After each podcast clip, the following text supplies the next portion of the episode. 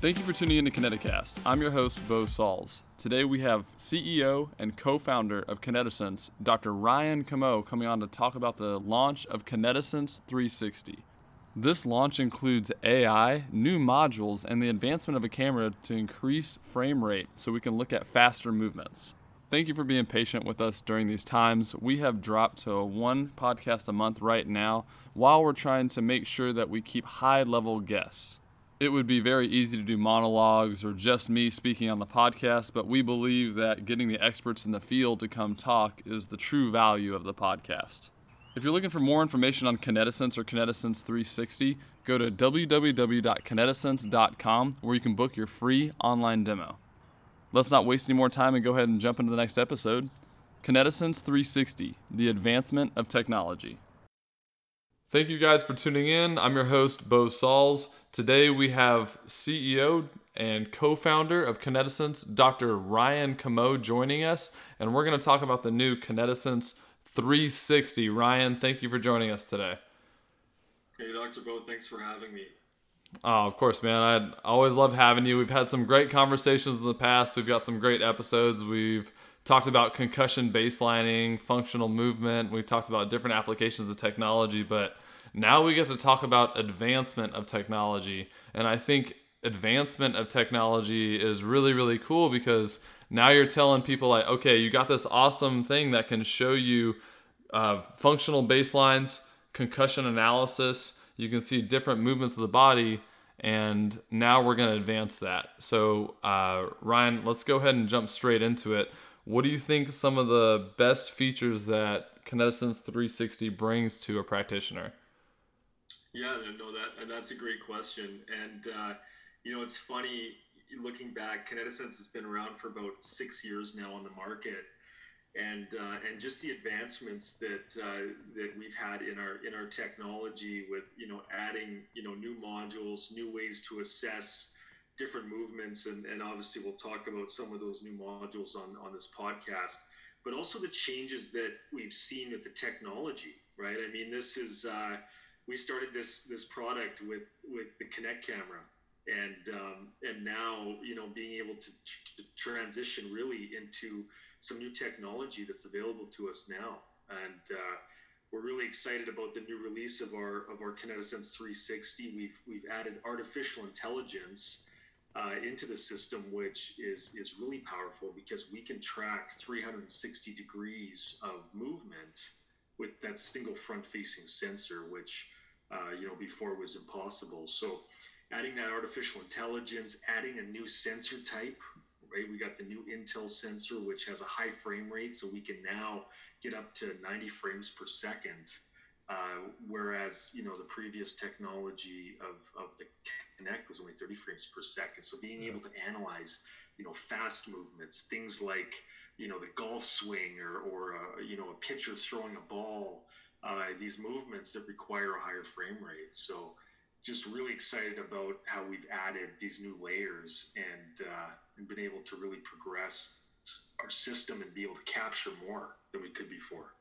I think really like an interesting part of this is that the technology has been here and we've had the best we've had with the Kinect 2 camera and now you see that with the new technologies we can do different things right so the advantage to kinetisense is that so many people have been screened and different individuals have been looked at in different ways now kinetisense can look at what needs to advance in what areas and those advancements have now been made which is awesome because now I, I'm in the clinic and I'm running the system, and now I can look at like we talk about single leg hop, different things like that. I know we're going to get into it, but there's uh, the system continues to advance with the need of the user is what it seems to be more. Yeah, exactly, and you know, and and also advancing with the latest research uh, that that's available, you know, in in you know the the space of human movement and, and biomechanics and, and kinetics. Um, you know, starting to not only, you know, look at, you know, the XYZ data points of a joint or of, of a certain movement, uh, but also being able to pro- provide outputs. You know, what what does this type of movement or kinetic chain sequencing. What does it mean? And I think that's the real exciting thing with the 360 system is is we'll have someone perform you know a single leg hop test and we'll provide scores and we'll be able to show changes over time, functional fatigue over time, susceptibility to injury, uh, based on what the research tells us is normative.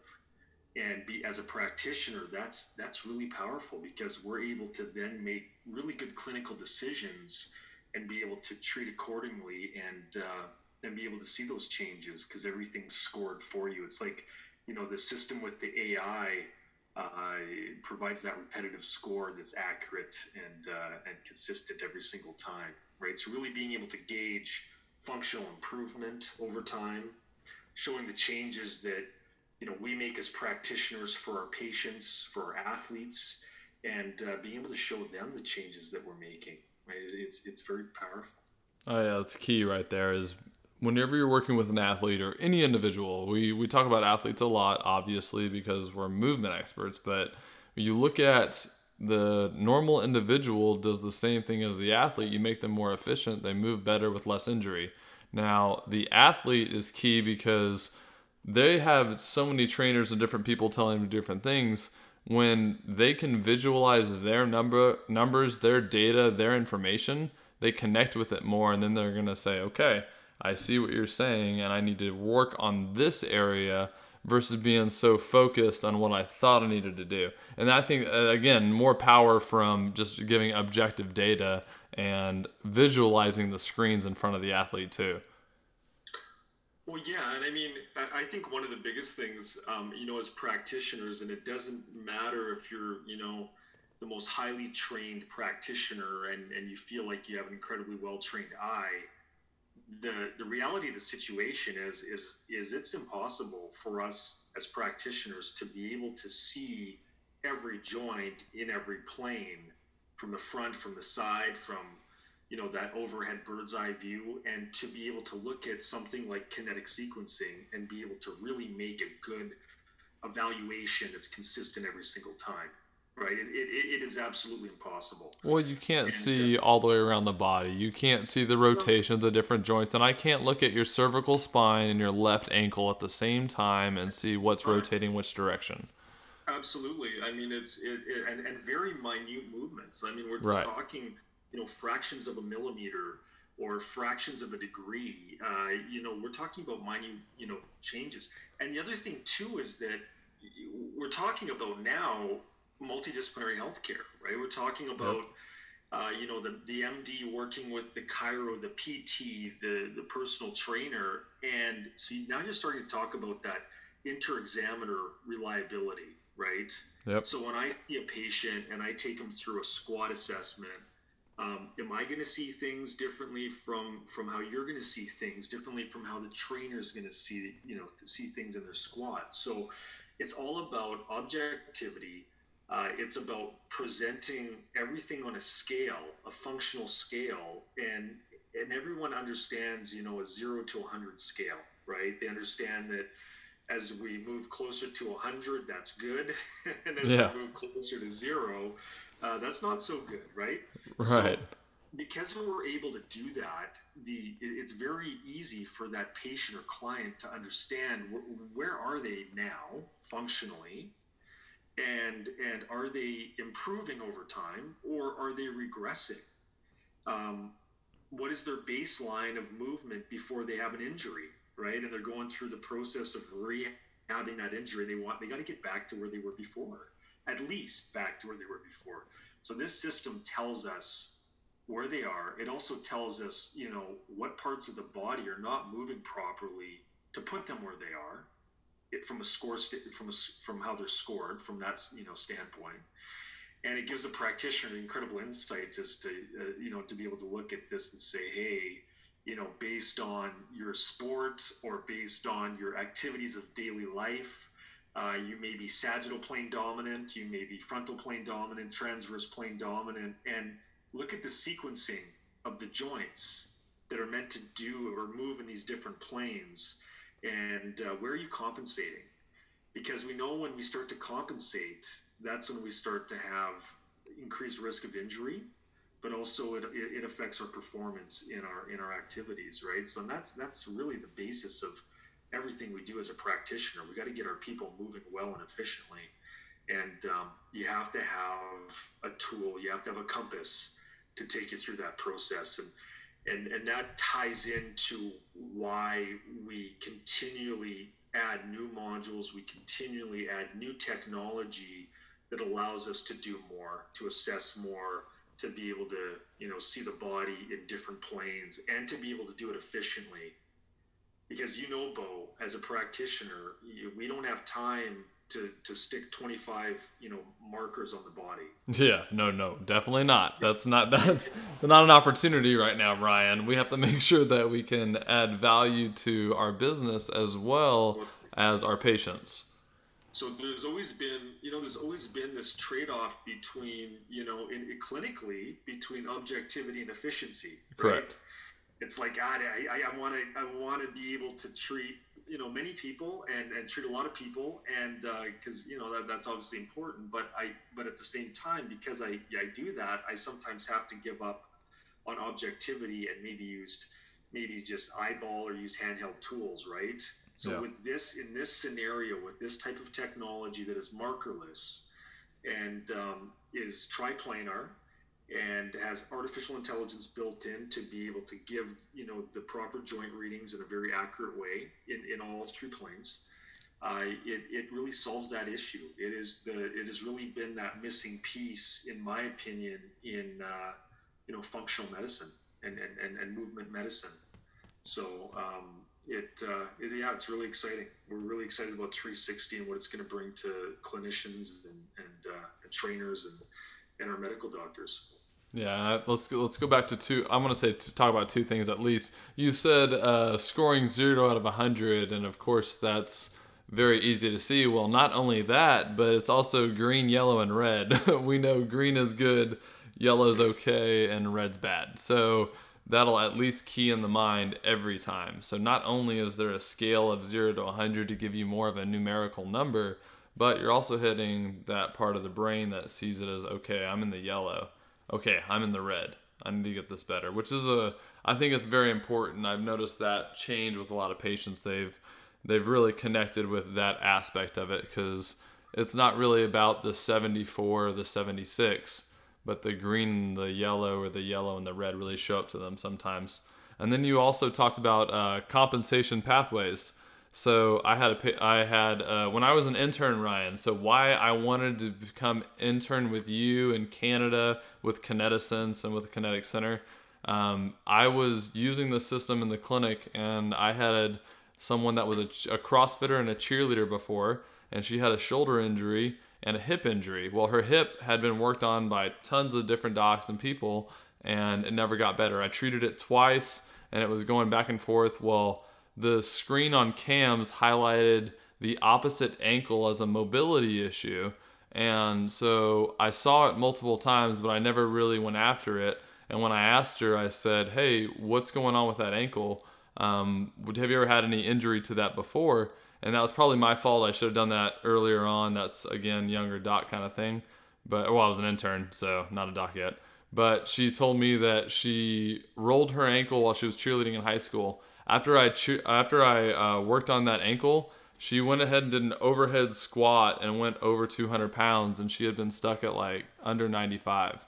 So that was a big thing for her as a large CrossFit athlete. And I honestly wouldn't have picked that up as much or as quickly if I didn't have that cam screen and the FPM report highlighting that left ankle for me every time. Absolutely. I mean, it, it comes down to um, you know how rehab has really changed. I, I, I, think in in the last 15 years, eh, you know, we're seeing this this paradigm shift where we used to only treat the area of pain for the most part in the past, right? Yeah. So if someone had a sore medial knee, you know, we would concentrate on that. We would do soft tissue, we would do laser, we would do, you know, manipulation, where, you know, the joints above, but whatever. But really in the last 15 years, we're now starting to look at the body and the movement of the body globally, right? multiple joints and and how the body will find ways to get around issues with movement. So, how certain joints are, are meant to move in certain planes, really, primarily, right? You look at the knee, the knee is primarily a sagittal plane joint, not really meant to do a whole lot of transverse plane, right? Yeah. Um, primarily a sagittal plane move. And the hip is a multiplanar joint, right? Um, so what happens when we start to, you know, have these you know young athletes specialize in a sport at a young age that has them primarily moving in one plane, and they start to get tight. Let's take the hip for instance. They start to get tight maybe in the transverse plane of their hip because they're always working in the sagittal plane, right? And all of a sudden, when they need to turn and cut or shift and rotate in the transverse plane that hip doesn't want to move that way. So what joints are going to take that on to accommodate it? Right. Right. And it, this is just one example. A lot of times it goes to the knee, especially if that ankle, if that arch is not supported. So we get a collapse, a medial collapse of the arch, right? We then we then that then locks out the ankle in the transverse plane, which then if the hip gets tight, where's it going to go? It's going to go to the knee. So, um, and that's one of the modules that we're so excited about is is the single leg hop test because you know although ACL injuries are are you know the ninth most common sports injury that we see is one of the most devastating. It's it's right up there with concussions, really, and uh, we have a lot of our young young athletes, um, and and I mean we, we see it in professional athletes even as well too these non-contact injuries where they're they're running on the field, no one's even around them, Bo, and all of a sudden they drop to the ground, and and uh, they have a tear of their ACL, they have a tear of their MCL or the medial meniscus, or sometimes all three. It's we call that the terrible triad, right? Yep. And and to be able to analyze the biomechanics of a, of a hop and, and look at you know the takeoff, uh, but also the landing and how the body will uh, I, you know react in the kinetic chain sequencing and and are they able to stabilize that femur are they are they able to you know uh, prevent internal rotation of that knee gives us incredible insights as to how they would function or move when they're in when they're in their activities of daily life or their sport and uh, give us really good insights as to the risk of or susceptibility of injury of that knee um, and, and potentially allowing practitioners like you and I to be able to say, wow, your right, your right knee is lacking, your right hip is lacking stability, your right knee is, is, is has a valgus collapse uh, when you go into a hop. That's likely going to cross over into sport specific movements like running, cutting, different things like that. Yep. And uh, we need to address this now, and we need to start to stabilize that hip, that arch, the ankle, um, elsewhere in the kinetic chain, sometimes even the upper body, right? Uh, to be able to prevent a just a traumatic injury from occurring that you know can oftentimes, um, if it's severe enough, lead to surgery and and uh, not only months off the playing field, uh, but year. It could be career ending. And uh, and that's if that you know if that athlete ever does return right. to play, right? So, so Matt, I mean, you think of the, you think of, of how valuable that can be for that athlete, for that patient, for the practitioner to be able to say, you know what, you're you're high. We got to we got to attack this. You're high risk. We got to attack this because we're going to fix this issue uh, with your biomechanics before it could possibly turn into a very serious, significant injury. Yeah, and I think that's the key is it's being preventative. Right now we have to really shift healthcare from being so reactive to being more proactive. If we're more proactive, then we'll be healthy individuals that are continuing to be more functional, stronger, mobile, more everything we need at that point, but uh, the thing is that that's just not how it is right now. So with the single leg hop, I think that we're going to be able to highlight different issues in different athletes. So I had an ex soccer player come in and he scored on the very high risk on the left and the right knee three times in a row. So we had a heavy conversation about him playing high level club soccer right now. So that was that was a really cool test for me to be able to do within under a minute on him and it's reproducible, right? That, that was what you said over and over again. We need reproducible, objective data, and that's what we're being able to get. So, Ryan, why, you want to go ahead and break down what the single head, single leg hop looks at for us? Yeah, absolutely, absolutely. So, uh, and this is again based on on some of the latest research um, looking at compensatory patterns in in you know the athletic population that um, is at higher risk of an of a ACL MCL medial meniscal injury, uh, and retroactive studies that have actually looked at you know the the hop patterns of these individuals that end up you know um, having these injuries. So the research is is uh, really starting to become strong in that area. And, and based on that, there's really three key factors that, uh, that we want to look at when we're analyzing the biomechanics of, of the single leg hop. The first one we want to look at is the amount of, of valgus collapse. So degrees of valgus collapse of that knee uh, when they have their takeoff in the hop and when they have their landing, right? Valgus is the amount of, of, of, of internal drop or, or, or, or internal rotation of the knee. That's what we call valgus, as you know. So that's, that's one of the things we want to look at. We also want to look at the rate. So how quickly does that knee drop into that valgus pattern? So that's degrees per second. So what's the speed of the valgus collapse? We also want to look at the amount of hip flexion in degrees that they go into when they're doing their hop. We also want to look at the force. So that's, I guess, there's four factors really is the force of the hop as well too. So with Kinetisense, it with a single leg hop test, it's very simple. The athlete st- stands in front of the system. They'll they'll do a hop on one side and immediately then go to the next leg or the other leg and do a hop. And the system will calculate their risk of injury profile for each leg, zero to 100 score, but then also give an overall score for the susceptibility to injury for an ACL, medial meniscus, or MCL injury, non contact. So, you know, it's again incredibly powerful for that practitioner to be able to see the asymmetries from left to right, right to left, to be able to see the changes over the course of, you know, rehabbing that movement, you know, activating, you know, muscles like the glute medius muscle, um, activating, you know, um, you know strength in the ankles the you know the muscles surrounding the ankles you know getting the arch to activate different things like that. Uh, but it's incredibly inval- invaluable for the patient right? Because the patient can now see a number. And and that's what drives compliance because we know as practitioners another you know key factor to our success and outcomes uh, when we're treating patients and, and, and they're dealing with their ailments is, is what's their compliance, right? Are they going yeah. to go home and work on their corrective exercises? Are they going to be compliant with the treatment plan and come in for their rehab treatments? Right. Yeah. So that is huge for the patient is being able to gauge improvements and being able to see the numbers change and give them that confidence uh, that they that they've uh, you know hit the different milestones throughout uh, the process of the rehab.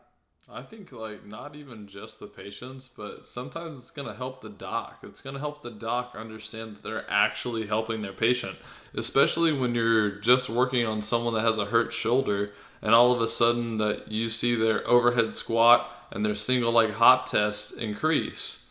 Well, yeah, of course you did. You you worked on their pattern and they're going to start to feel like even if the shoulder's not moving a ton better, if the overall pattern of the body is moving better, yes, you're improving their health. And you can show that to an individual, and they'll understand that because now you can show them a number versus saying this is the pathway that connects this to this. Because if they don't know the anatomy or they don't know the biomechanics, it's not going to make sense to them.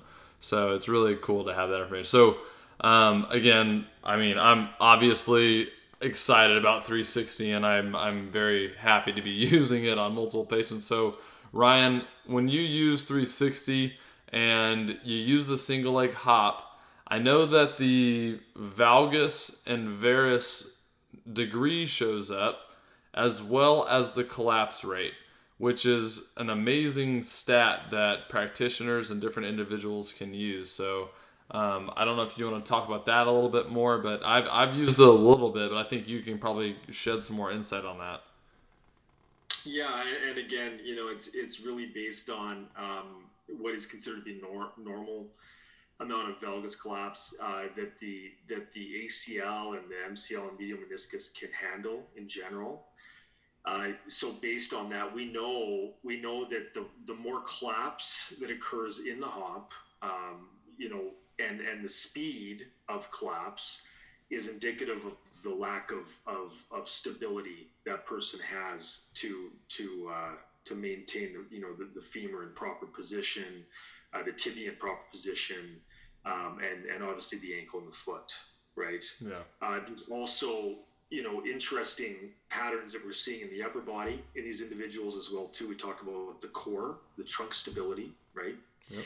So we know that you know the more rate of collapse valgus collapse, uh, the, the, the the more degrees of collapse, the more um, the more uh, newtons of force in takeoff and landing, in conjunction with that, as well as the hip flexion, where the research tells us that we can actually gauge what their risk of injury is. So we do that based on on the numbers of research, and we'll, we will actually, just like you said, with you know the the different color schemes as to what's good, bad, uh, uh, you know, high risk, so on and so forth. We're able to quickly show that on an index, right? Because functional movement again is is not all or nothing. Uh, you can't have cutoffs. You, you can't you can't you know mark functional movement of a joint zero, one, two, or three. Right. right?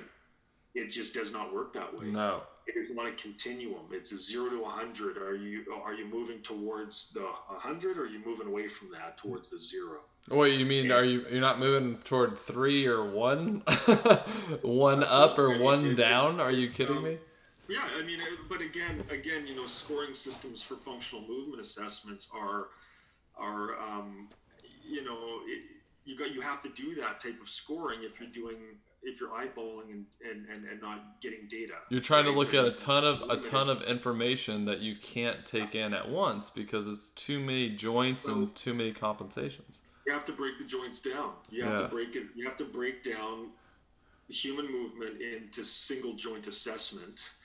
And we know that if we do that, what are we taking out of the equation? Well, we're taking out of the equation the brain, the, the, the central nervous system, peripheral nervous system, um, reflexes. We're taking out fascial fascial planes fascial system. Yep. And uh, and we know that kinetic sequencing is is is at such a higher level than doing joint by joint assessment. Yes, joint by joint assessment plays a role, but it's very low on the pyramid.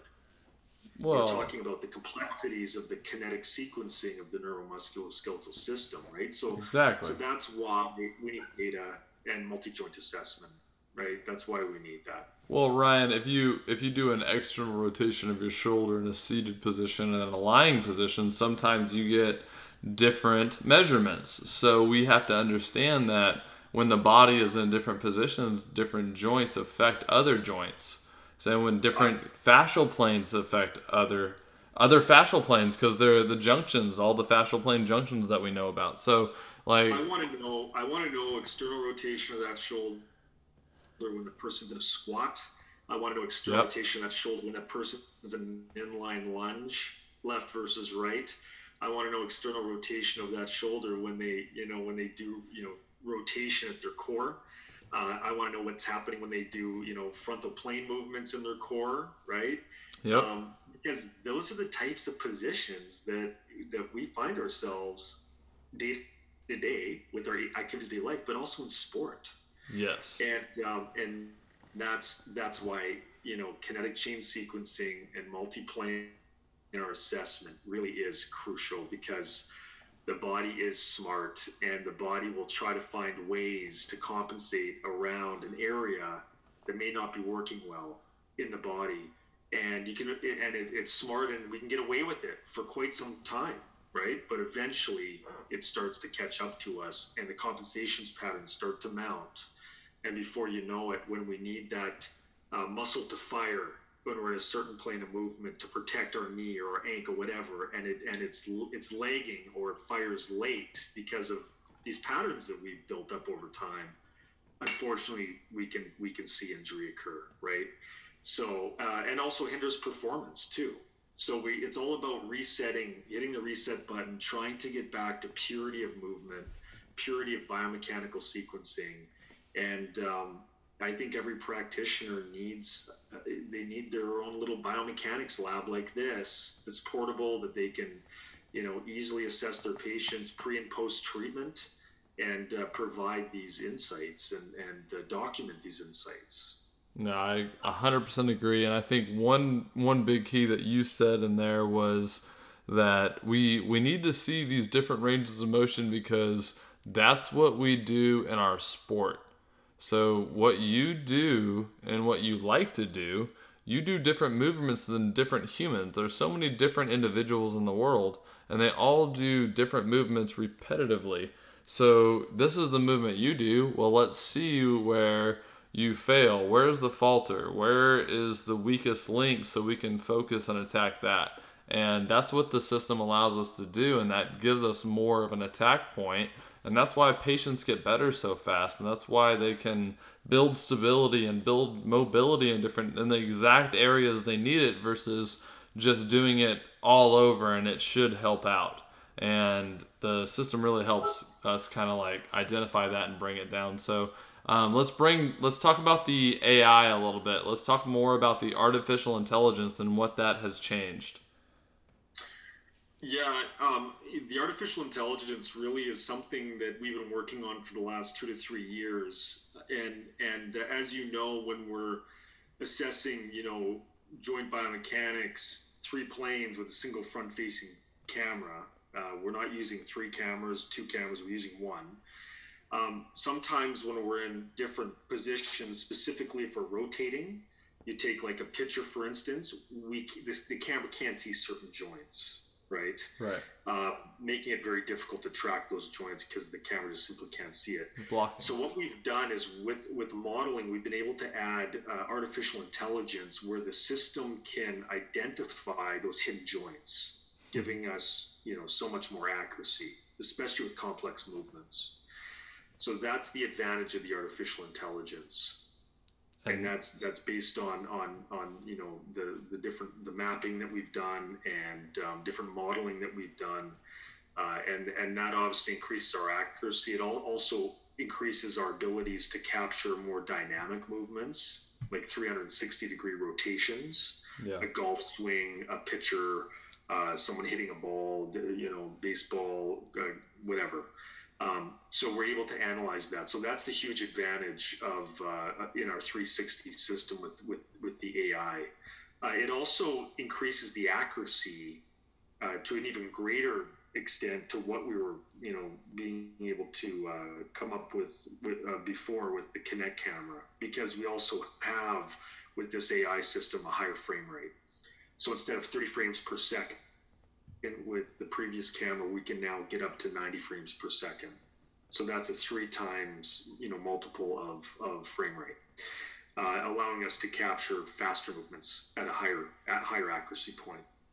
So I mean, went from the system that was the most accurate front-facing camera biomechanical 3D analysis system to the more accurate version of it. So that's amazing. That's what we always want to do, though. It's a, it's always about advancing, taking the technology where it is. You have the best thing that's possible at the time and advancing it, continuing to advance and always building from what you have. And I think the AI and the single leg hopper two huge examples of that, and that's that's why we focus most of the podcast on those two, is because that's where you have made sure that Kinetisense has advanced for all the practitioners and all the gyms and all the different users that are utilizing this technology to help individuals. Well, let's get more data and even more accurate information. The information you have is more accurate than the visual you were already taking. We know that.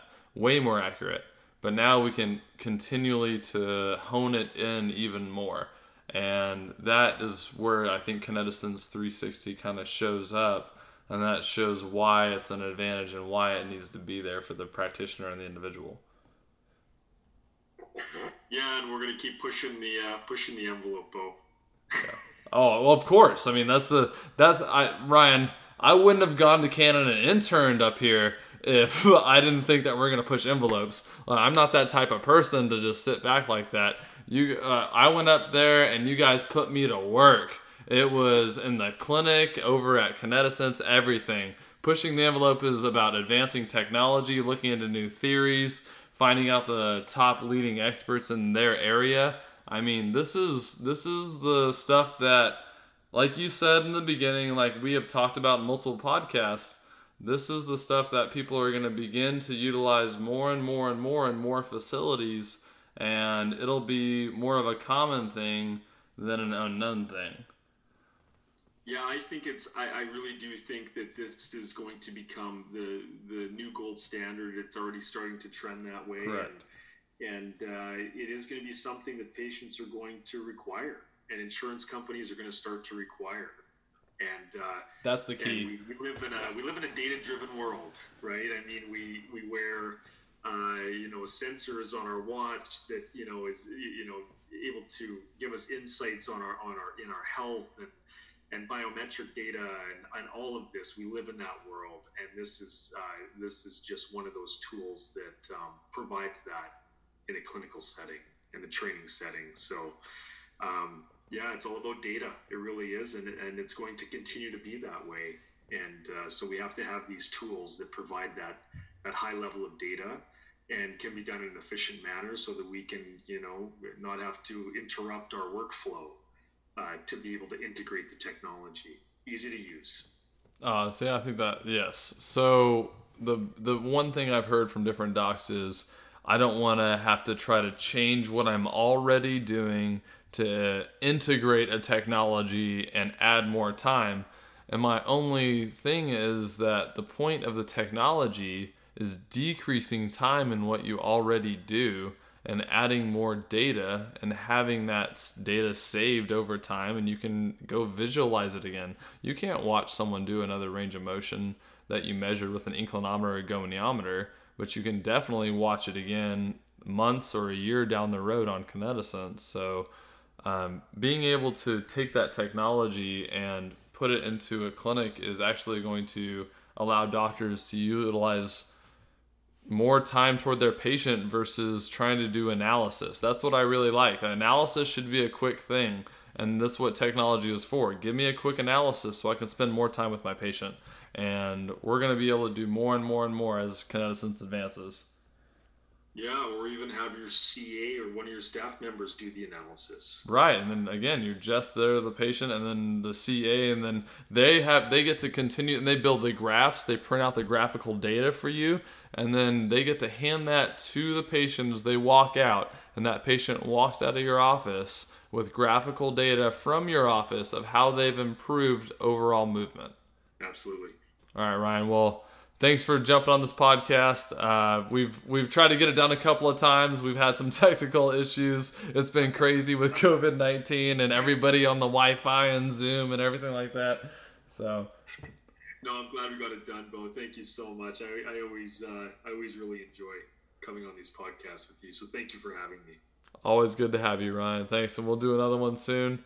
Ryan, uh, CEO and co-founder of Kinetisense, thanks for always being here for us. We appreciate you. Great. Greetings from Canada. hey, greetings from Texas, my man. Thanks, man. Thanks, Bo. Cheers. Thank you for listening, and I hope you enjoyed the episode. There was a lot of good information about the advancements of the technology and how we've already utilized it in clinic. The important parts to remember from this episode are that the technology is utilized to advance us as practitioners and add more value to the patient's time.